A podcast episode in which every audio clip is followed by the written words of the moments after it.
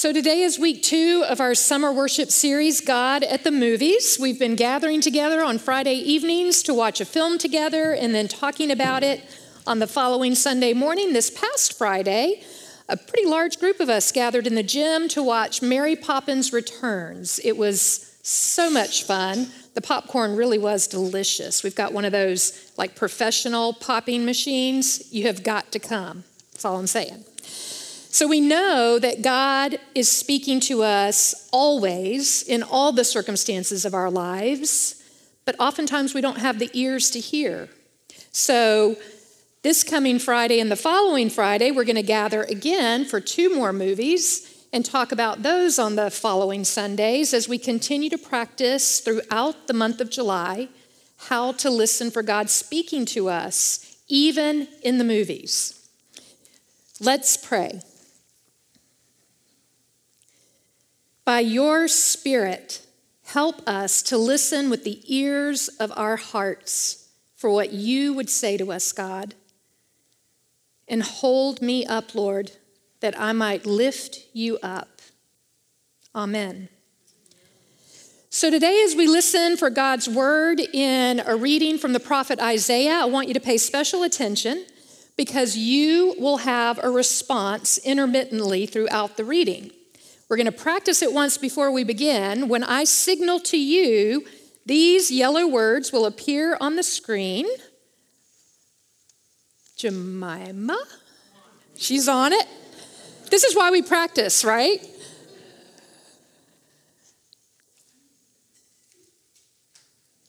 It's like magic.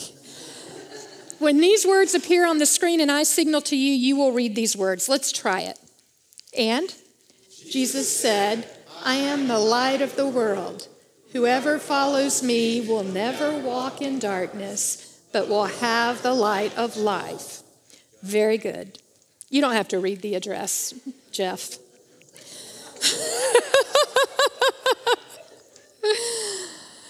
Hear now this reading. But there will be no gloom for those who were in anguish. In the former time, he brought into contempt the land of Zebulun and the land of Naphtali. But in the latter time, he will make glorious the way of the sea, the land beyond the Jordan, Galilee of the nations.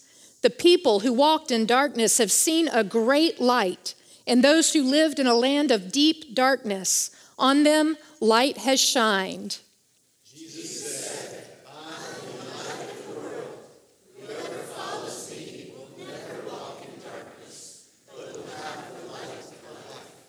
You have multiplied the nation, you have increased its joy. They rejoice before you as with joy at the harvest, as people exult when dividing plunder. For the yoke of their burden and the bar across their shoulders, the rod of their oppressor, you have broken as on the day of Midian. For all the boots of the tramping warriors and all the garments rolled in blood shall be burned as fuel for the fire. For a child has been born for us, a son given to us.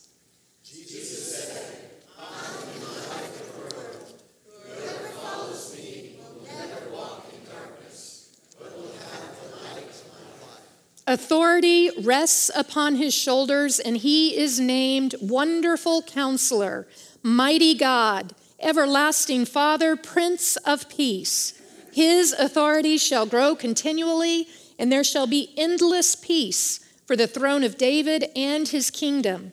He will establish and uphold it with justice and with righteousness from this time onward and forevermore. The zeal of the Lord of hosts will do this.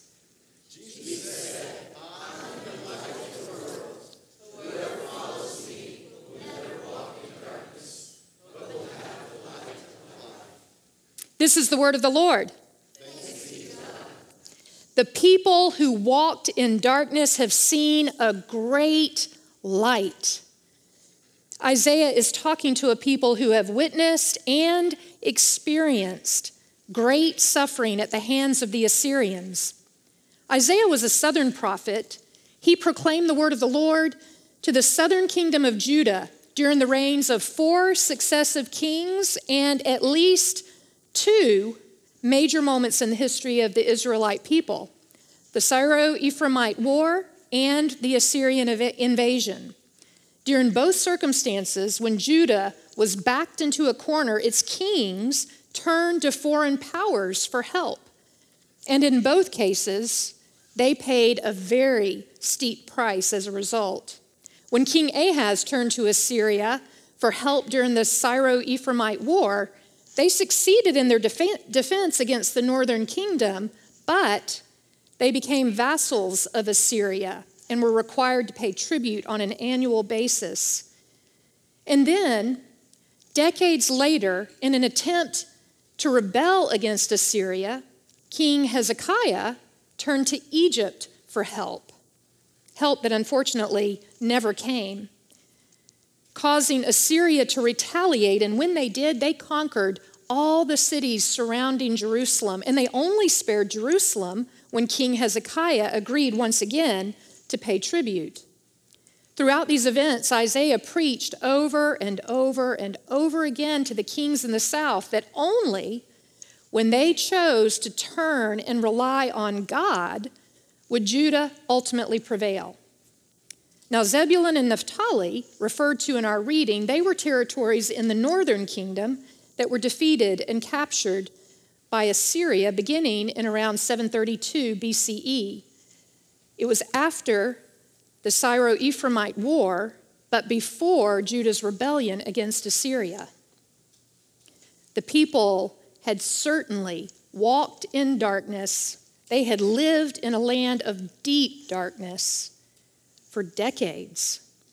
They'd suffered a great deal of loss the loss of their independence. They had lost their homes, many of them. Certainly, they'd lost their way of life. There was probably not any of them who had not lost someone they loved dearly. This darkness had become a deep depression, a despair that was felt by a people who'd been devastated by destruction, death, deportation. When we've suffered a great loss, when we are lost, when we walk in darkness, we forget we forget what it's like to experience joy. We have a tendency to lose hope in a future where there might be peace and justice once again, where there's singing and dancing. We lose hope in a future where there might be light and life. Well, the Banks family have lost a great deal. Michael and Jane Banks from the previous movie, they're all grown up now. Jane is living on her own and following in her mother's footsteps. She's become an activist. She is advocating for the rights of workers. Michael has married. He now lives in the family home. He's had three children of his own Georgie, John, and Annabelle. But in the year leading up to the beginning of this movie, the children have lost their mother, Michael, his wife. And since she died, their family has walked in darkness. They've become disconnected from one another. Michael is depressed. He's not functioning well at all. And now, at the beginning of the movie, they teeter on the brink of losing their home to the bank because Michael has failed to keep current the payments on a loan that's secured by their home. The one hope they have is of finding a certificate that proves that they own bank shares valued at enough to pay off that loan. But that's lost too, and they only have a few days to find it. Now, the children who've grown up way too fast, in an effort to fix things, they've decided that they're going to sell a treasured bowl that belonged to their mother. But as they clamor over it in their excitement, they break the bowl. They attempt then to go and talk to the men at the bank on their father's behalf, but that ends up in a very uncomfortable confrontation that almost causes their father to lose his job. They've lost everything. Most importantly, they've lost their joy. Despairing over their many losses as they walk home after being at the bank, the children get lost in a fog. Suddenly, everything is so dark and they can't find their way home. Now we've done it, haven't we? I don't think I've ever seen Father thus upset with us before. But we were telling the truth. That doesn't matter, Georgie. We got him into trouble and he doesn't even know that we broke Mother's bowl. Everything we tried to fix, we've only made worse.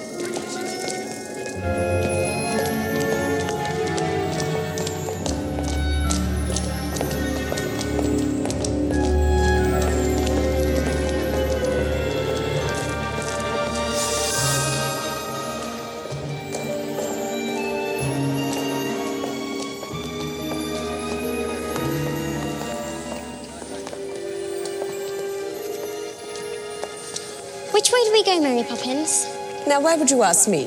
The three of you are leading the way, after all.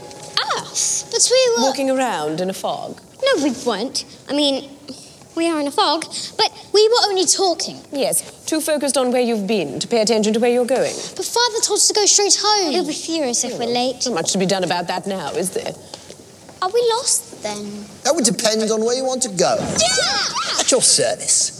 Say, what's with all the glum faces? Lost sixpence and found a penny. We've made a mess of everything. Father's furious with and with we can't find our way home. Lost. Are you, Mary Poppins? Hopelessly.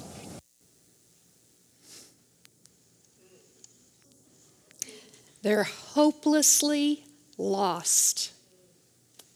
They've tried really hard to fix things, but everything they've tried to fix, they've only made worse, relying on their own devices in an attempt to lead the way themselves. They continue to walk in a deep darkness. They can't find their way home. Those living in Judah had lost their way. Walking in darkness, they'd made wrong turns. Over and over again, they'd turned toward foreign, unfamiliar powers in hopes that they might light the way, provide some sort of protection during their crises. Each turn, though, has only led them into deeper and deeper darkness, more desperate times than before.